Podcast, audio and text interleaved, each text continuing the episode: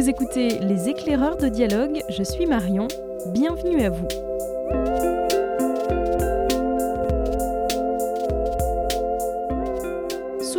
De ce que disait Stendhal dans Le Rouge et le Noir. Le roman est un miroir qui se promène sur une grande route. Cette citation pourrait s'appliquer à ce que l'on appelle aujourd'hui la littérature du réel, un genre hybride à la lisière entre fiction et vraie vie, enquête et roman. C'est de cette matière et de ce qu'en fait celui qui s'en empare dont nous allons parler dans cet épisode avec le journaliste et écrivain Mathieu Palin. Il a publié à la rentrée dernière son deuxième roman Ne t'arrête pas de courir aux éditions de l'Iconoclaste l'histoire de sa rencontre avec Toumani Koulibaly, champion d'athlétisme le jour, braqueur multirécidiviste la nuit, un livre récompensé notamment par le prix Interallié et le prix du roman des étudiants France Culture Télérama. Et pour compléter cet entretien, nous retrouvons ensuite notre libraire Anne-Charlotte. Elle nous a concocté une bibliographie autour de cette thématique de la littérature du réel. Les éclaireurs de dialogue, c'est parti.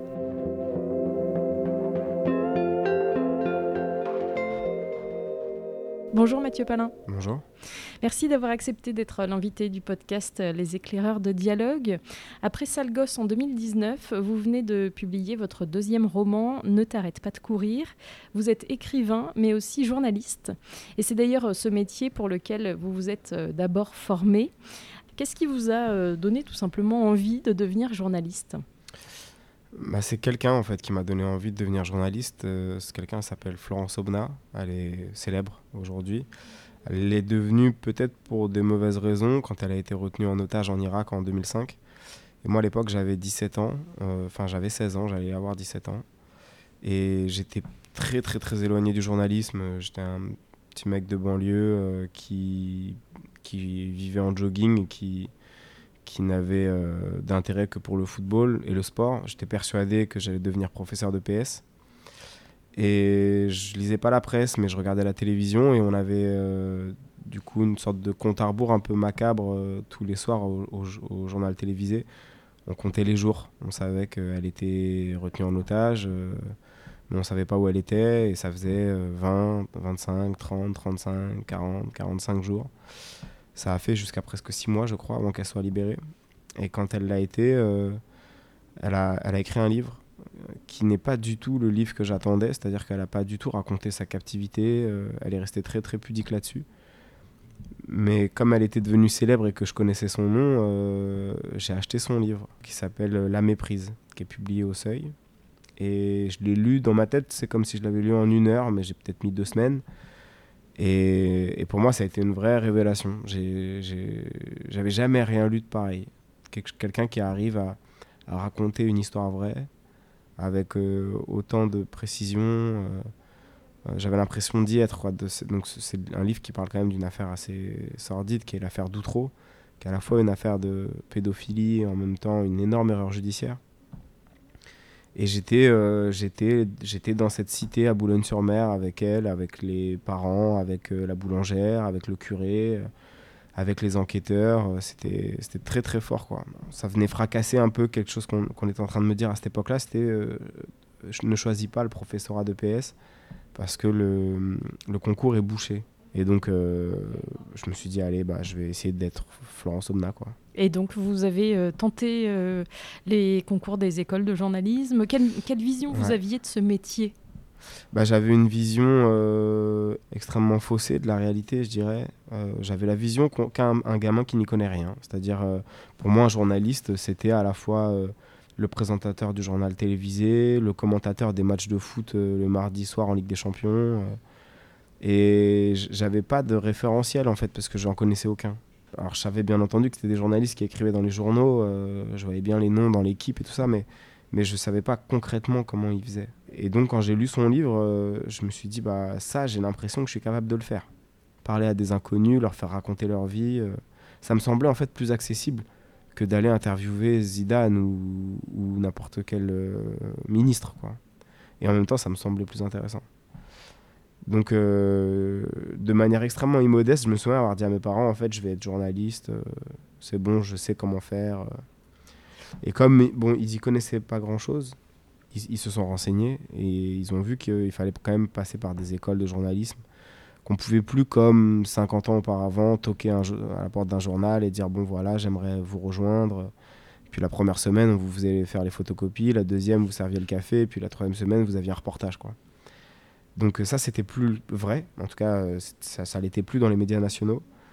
Et, donc, euh, j'ai été euh, pour la première fois, je pense, euh, plutôt sage dans, dans, dans mon parcours scolaire. C'est-à-dire que j'ai compris qu'il fallait que je fasse une licence pour avoir le droit de passer les concours.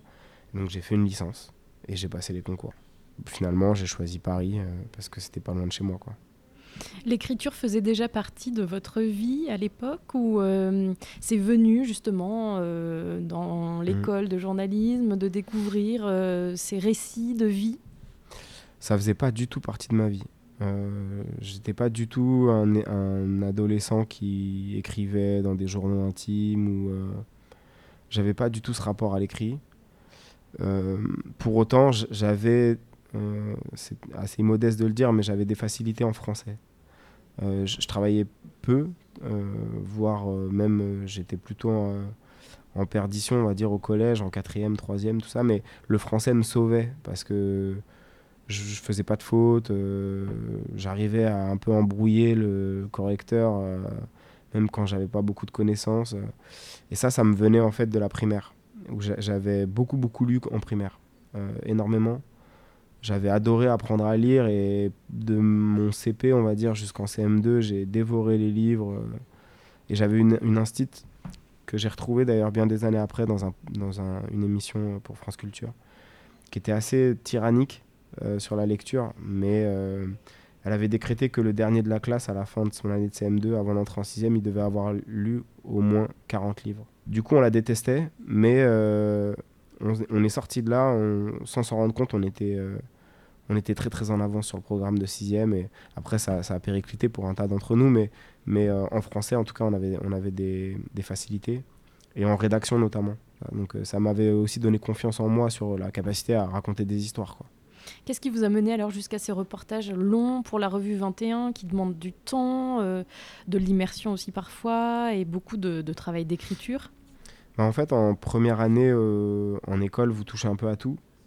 Et à la fin, on vous demande de vous spécialiser, de choisir entre la télé, la radio, la presse écrite. J'avais choisi la presse écrite quand même finalement. Et, j'ai reconnecté, on va dire, avec euh, Florence Omna à ce moment-là, parce qu'elle a l'année où elle a sorti euh, Le Quai d'Ouistreham, euh, qui était un, un autre livre d'enquête journalistique qui a eu un énorme succès. Et, et donc j'ai lu ce livre et je suis retombé encore un peu amoureux de ce qu'elle faisait. Euh, et je me suis dit, bah voilà, en fait, c'était ça que tu avais envie de faire, donc tu vas essayer de le faire. Et, euh, et donc, j'ai, on, demandait de faire un, une sorte de mémoire à la fin de la deuxième année. Et je l'avais fait sur euh, le grand reportage français Est-il mort? Donc, ça m'avait permis de rencontrer bon, déjà Florence Obna et Patrick de Saint-Exupéry, qui était le créateur de cette revue 21, qui était sortie en 2008, donc juste avant que, que j'entre en école. Et ça m'avait vachement séduit euh, d'être euh, dans ce truc qui était devenu un peu anachronique, mais qui était un peu dépassé, mais qui était super séduisant d'être un journaliste euh, comme on en faisait il y a 200 ans. Quelqu'un qui était très à l'encontre d'ailleurs de ce qu'on nous apprenait à l'école, où on nous disait il faut, avoir, il faut être bon sur Twitter, il faut savoir filmer, il faut savoir et tout ça m'intéressait pas en fait. Euh, J'avais pas envie de, de venir rencontrer quelqu'un, de lui mettre un micro sous le nez, puis en même temps de, lui, le filmer, de le prendre en photo, d'enregistrer sa voix, euh, pour finalement peut-être passer un article de 2000 signes dans un journal, ça m'intéressait pas. Donc euh, finalement j'étais intéressé par ce qui se faisait plus, ou en tout cas ce qui se faisait très rarement. Donc bah, après, la, suite de, l'école a fait que je suis rentré à Libération par encore euh, quelqu'un qui m'a tendu la main, qui m'a dit, euh, parce que j'étais super à la ramasse dans tout ce qu'il fallait faire pour trouver un boulot, j'avais pas compris qu'il fallait faire des demandes de stage et tout ça, donc elle m'a rattrapé au vol en me faisant rentrer à Libé. Elle s'appelle Patricia Touranchot.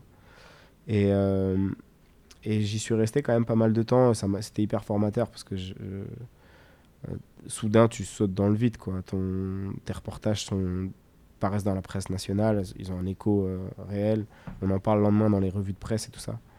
Donc c'est là aussi où j'ai commencé à faire des conneries euh, et, à, voir que en fait en tant que journaliste tu as une vraie responsabilité il faut que tu vérifies beaucoup de choses. Et, euh, et un jour j'ai eu une bonne histoire. En tout cas j'avais j'étais tombé sur sur l'histoire d'un mec un américain qui, est, qui était un boxeur qui avait été innocenté alors qu'il avait épuisé toutes ses tous ses droits à un nouveau procès il avait fait 27 ans de prison pour rien, accusé à tort d'avoir tué une vieille dame de 94 ans. Et, ça m'a intéressé. Je ne sais plus comment j'avais fait, mais j'étais rentré en contact avec lui et j'avais une opportunité d'aller le rencontrer. Mais j'avais pas d'argent. Et Libé euh, m'a dit euh, on peut pas te payer le billet pour aller voir ce mec. Euh, l'histoire est super, mais, mais fais-le par téléphone. Et ça, c'était hors de question. Donc, je suis allé voir Patrick de Saint-Exupéry, qui était à la revue 21 et qui avait quand même euh, un an auparavant m'avait expliqué que lui voilà il, faisait ce métier pour ça pour pouvoir envoyer des gens qui ont des rêves euh, sur le terrain euh, et, et, que, et, que ça se sente dans les articles quoi qu'il y ait une espèce de chair quelque chose qui on sente les odeurs on sente l'implication du journaliste dans son sujet donc je suis allé le voir et il a quand même hésité dans son bureau qui était en, fumée et il me disait quand même, vous êtes super jeune, euh, parce que j'avais 22 ans à l'époque. Bon, allez, je prends un risque, ok, je vous envoie. Et, et du coup, je suis parti, je suis parti à New York. Alors, c'était dans le nord de l'État, je suis resté trois semaines. J'ai rencontré ce mec, j'étais chez lui, euh, il, il, était avec sa femme, une femme qu'il avait rencontrée au parloir.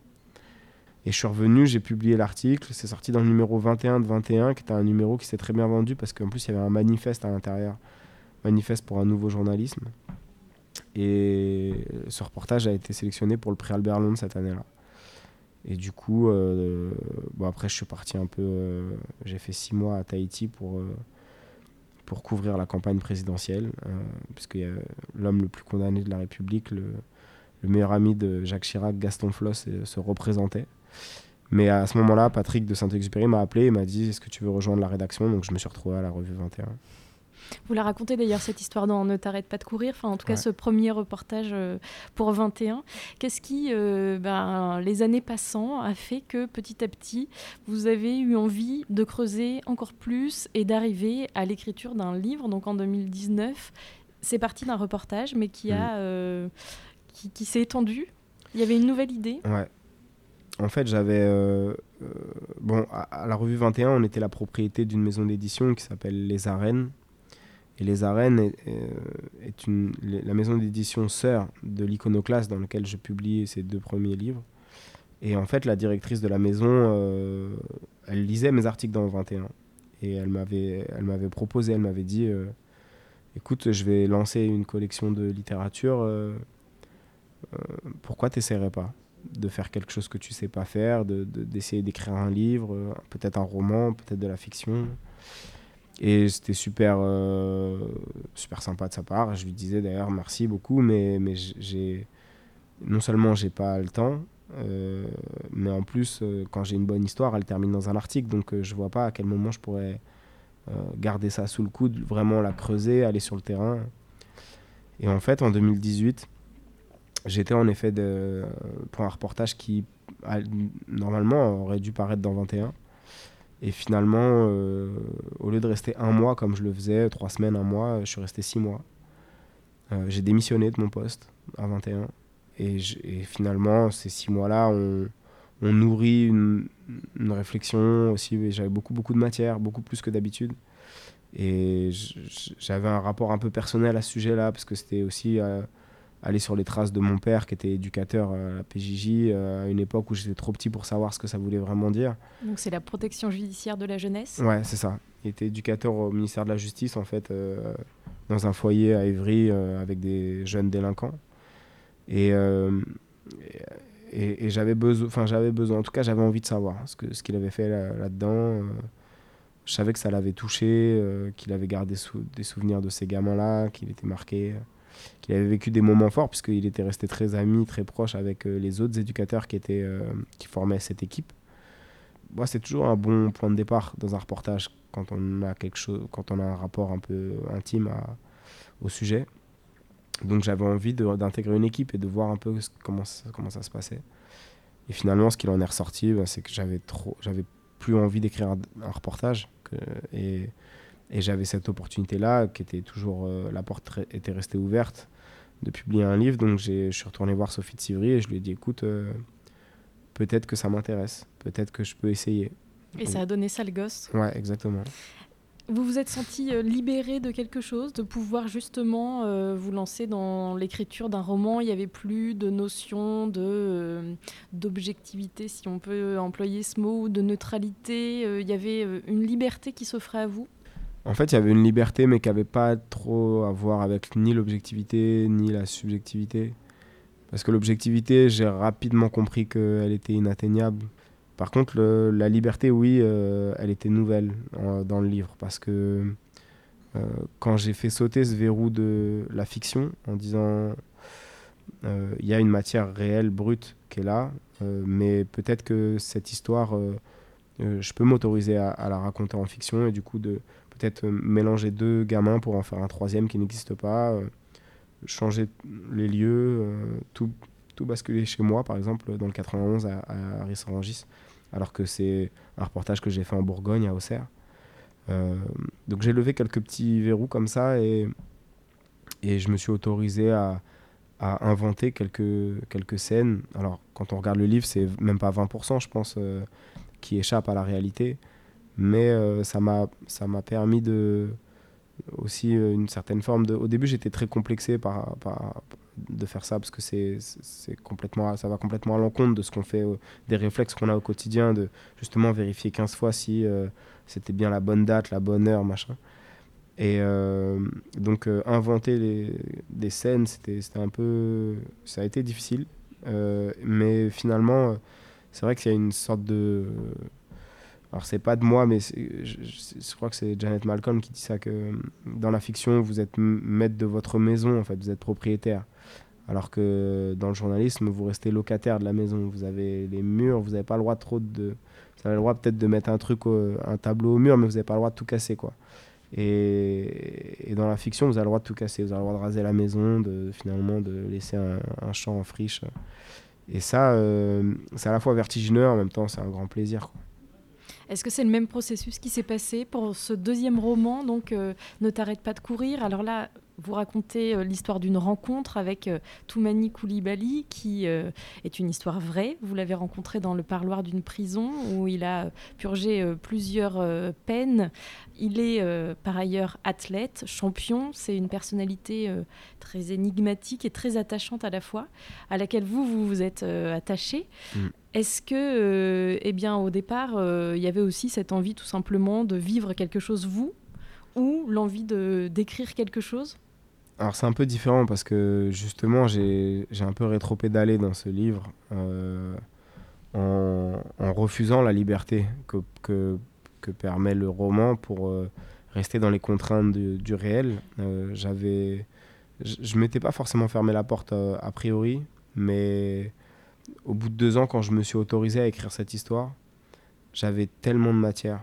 J'avais ça, ça, ça, vous parlera peut-être pas, mais j'avais des millions de signes dans un fichier euh, qui était de la prise de notes, euh, des entretiens, j'avais, vraiment beaucoup, beaucoup de choses. Et je me suis rendu compte qu'en fait, j'avais pas besoin d'inventer quoi que ce soit. J'avais, l'histoire était déjà assez extraordinaire comme ça, j'aurais été d'ailleurs incapable, moi, de l'inventer. Et, et, je me suis dit, déjà, si tu arrives à raconter ça, euh, ce sera déjà bien. Ce sera, ce sera déjà une histoire qui se lira. Donc j'ai essayé de faire ça et de respecter la réalité de, des faits, de, de, de, croiser les sources au maximum de ce que je pouvais faire pour euh, ne pas m'en tenir uniquement à la parole de Toumani.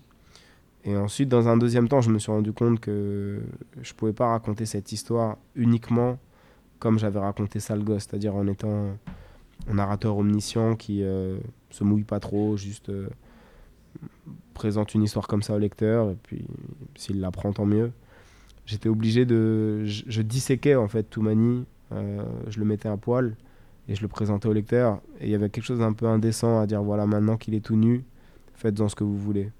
J'étais un peu obligé de dire je.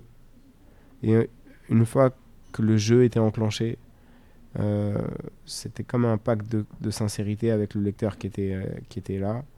J'étais obligé aussi de dire en fait voilà, je vous raconte cette histoire, mais c'est moi, l'auteur, Mathieu Palin, qui vous raconte cette histoire. C'est pas un personnage de fiction. Et je vous la raconte pourquoi? Parce qu'il y a cette faille-là. Et j'en avais pas conscience avant. Je l'ai réalisé euh, au bout de deux ans euh, de parloir comme ça tous les mercredis. Mais maintenant qu'elle est là euh, et qu'elle est et qu'elle est extrêmement vivace, je peux pas faire comme si comme si elle ne m'habitait pas. Donc je suis obligé de vous confier aussi ça. Mm. Donc ça c'est ça a été c'est en ça que les deux livres pour moi sont très très différents. C'est que le premier c'est presque un coup d'essai qui m'a beaucoup euh, plu. Euh, et le deuxième est, est, tellement personnel que euh, finalement, j'ai pas, j'ai l'impression que ma marge de manœuvre était assez restreinte. J'ai fait comme j'ai pu avec cette histoire. Vous vous êtes presque laissé dépasser par ce qui vous arrivait et finalement par cette histoire qui s'écrivait presque avant que vous l'ayez imaginé vous-même? Ouais, parce que euh, Tomani, je lui avais écrit, j'étais salarié encore de 21. Et donc, euh, je mentirais en disant que j'avais pas en moi une curiosité journalistique en, découvrant son histoire. Avec peut-être l'idée d'en faire quelque chose, un article, un reportage, en tout cas d'écrire dessus. Et le problème, c'est qu'il a mis un an pour me répondre. Et quand il m'a répondu, j'avais démissionné. Euh, j'avais écrit un premier roman qui allait sortir.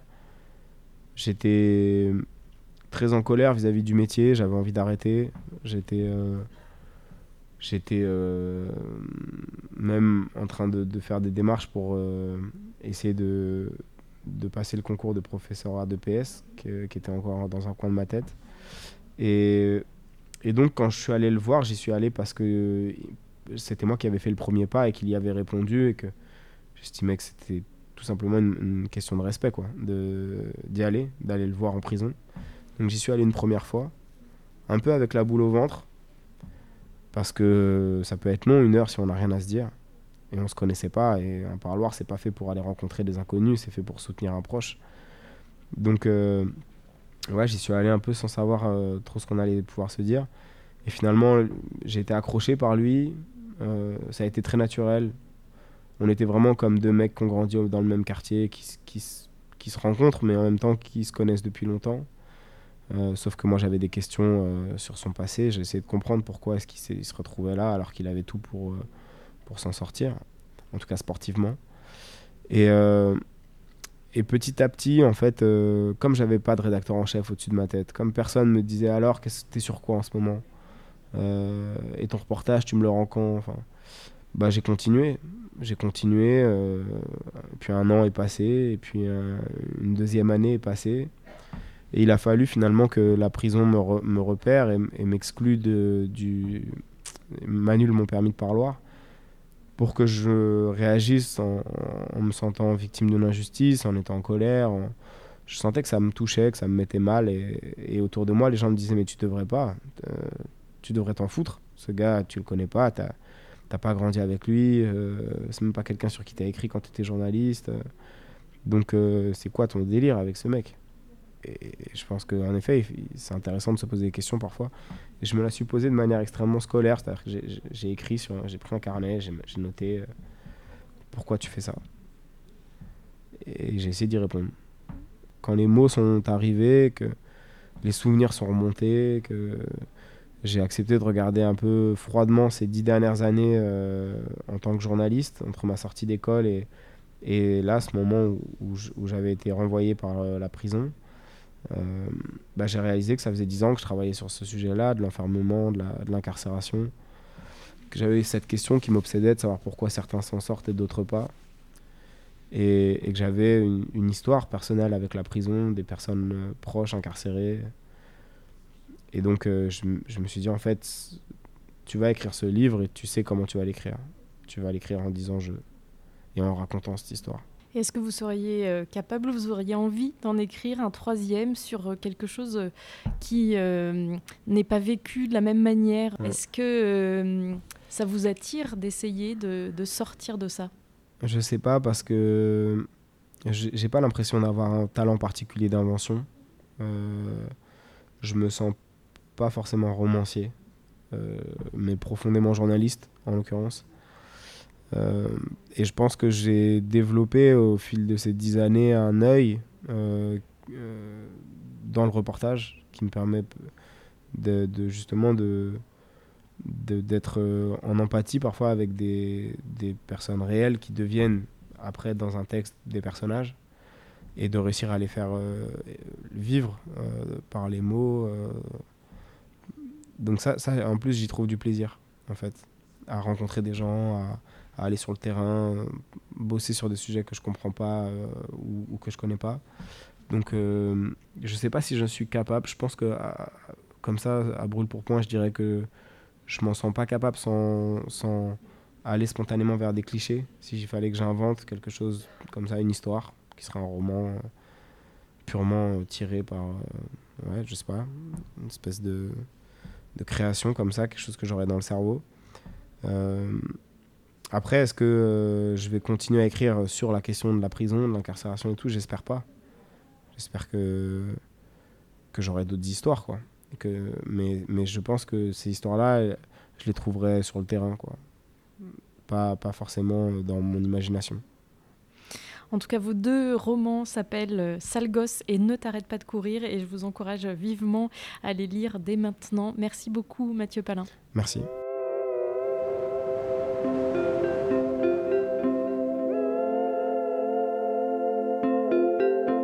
Après cet entretien avec Mathieu Palin, c'est l'heure de la bibliographie des libraires de dialogue. Et aujourd'hui, c'est Anne-Charlotte qui se prête à l'exercice. Bonjour Anne-Charlotte. Bonjour Marion.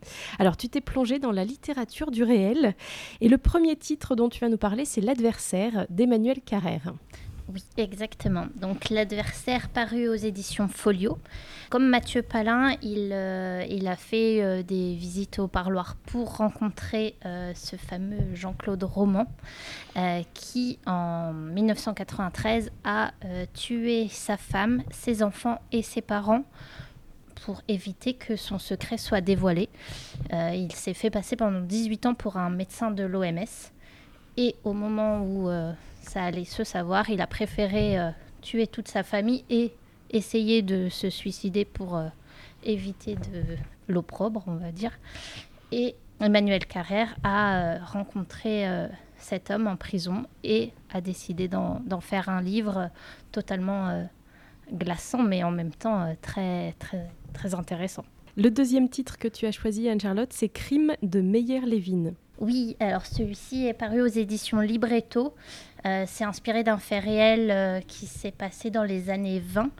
Et en fait, Meyer Levin a été euh, scolarisé avec les deux protagonistes qui en voulaient faire le crime parfait.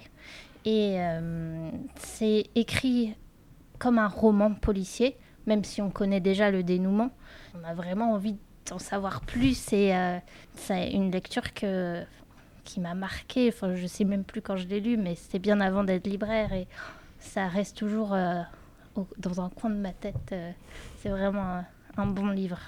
C'est un livre qui m'a marqué et il est dans la même veine que De sang-froid de Truman Capote. On reste dans un univers assez euh, sombre avec Nelly Bly, 10 jours dans un asile. Alors celui-ci est paru aux éditions Point. Il y a eu une euh, version euh, graphique qui s'appelle Dans l'antre de la folie aux éditions Glénat avec un joli dessin de Carole Morel et un texte de Virginie Olanier.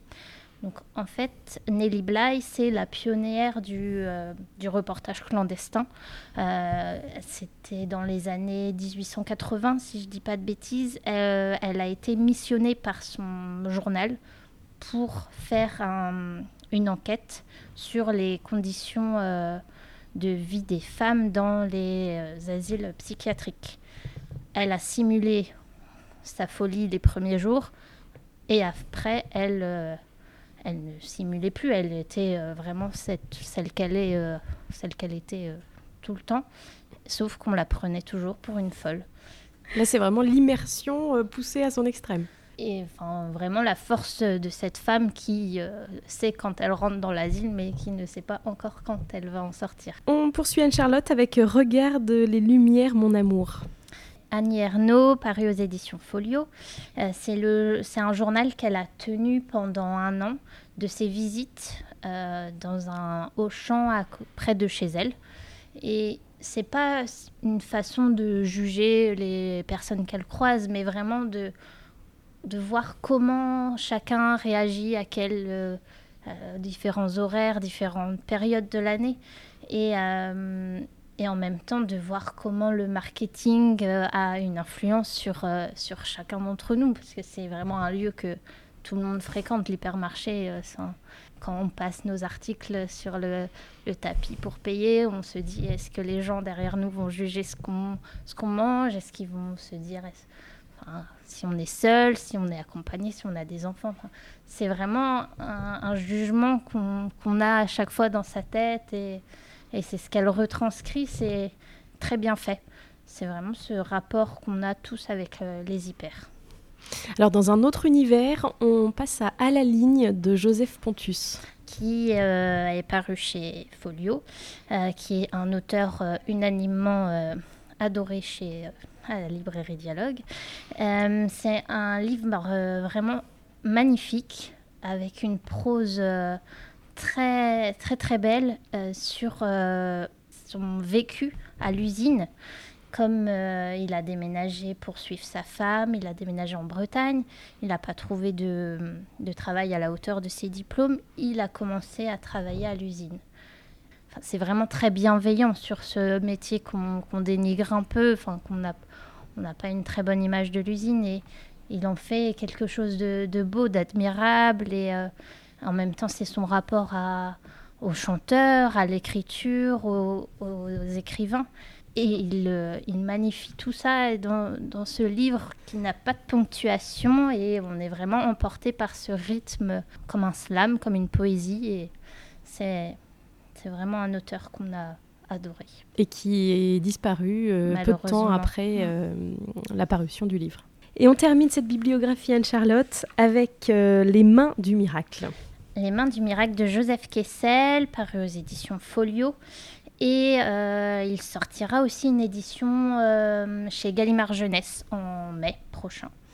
C'est en fait, Joseph Kessel s'est emparé d'un épisode peu connu de l'histoire de la Seconde Guerre mondiale et c'est une biographie d'un médecin qui a été obligé de soigner Himmler alors que cet homme provoquait un, vrai, un réel dégoût pour lui. Mais en soignant Himmler, il a réussi à sauver des milliers de juifs. Et, euh, Joseph Kessel a eu la chance de rencontrer ce médecin et il a voulu en faire euh, une euh, biographie et c'est un, livre qui se lit comme un, comme un roman. On est euh, totalement embarqué. On a du mal à croire que ça a vraiment existé. C'est très fort. Merci beaucoup Anne-Charlotte. Tous les titres que tu viens de citer, on les retrouve bien sûr sur le site de la librairie, librairiedialogue.fr et puis aussi tous ceux dont on a parlé dans cet épisode du podcast Les éclaireurs de dialogue.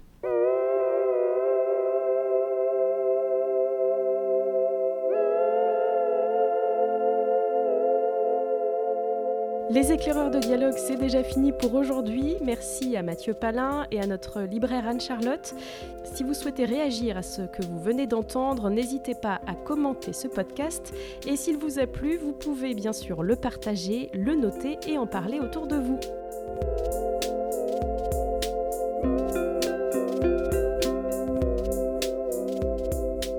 De mon côté, il me tarde déjà de vous retrouver pour de nouvelles découvertes. À très vite!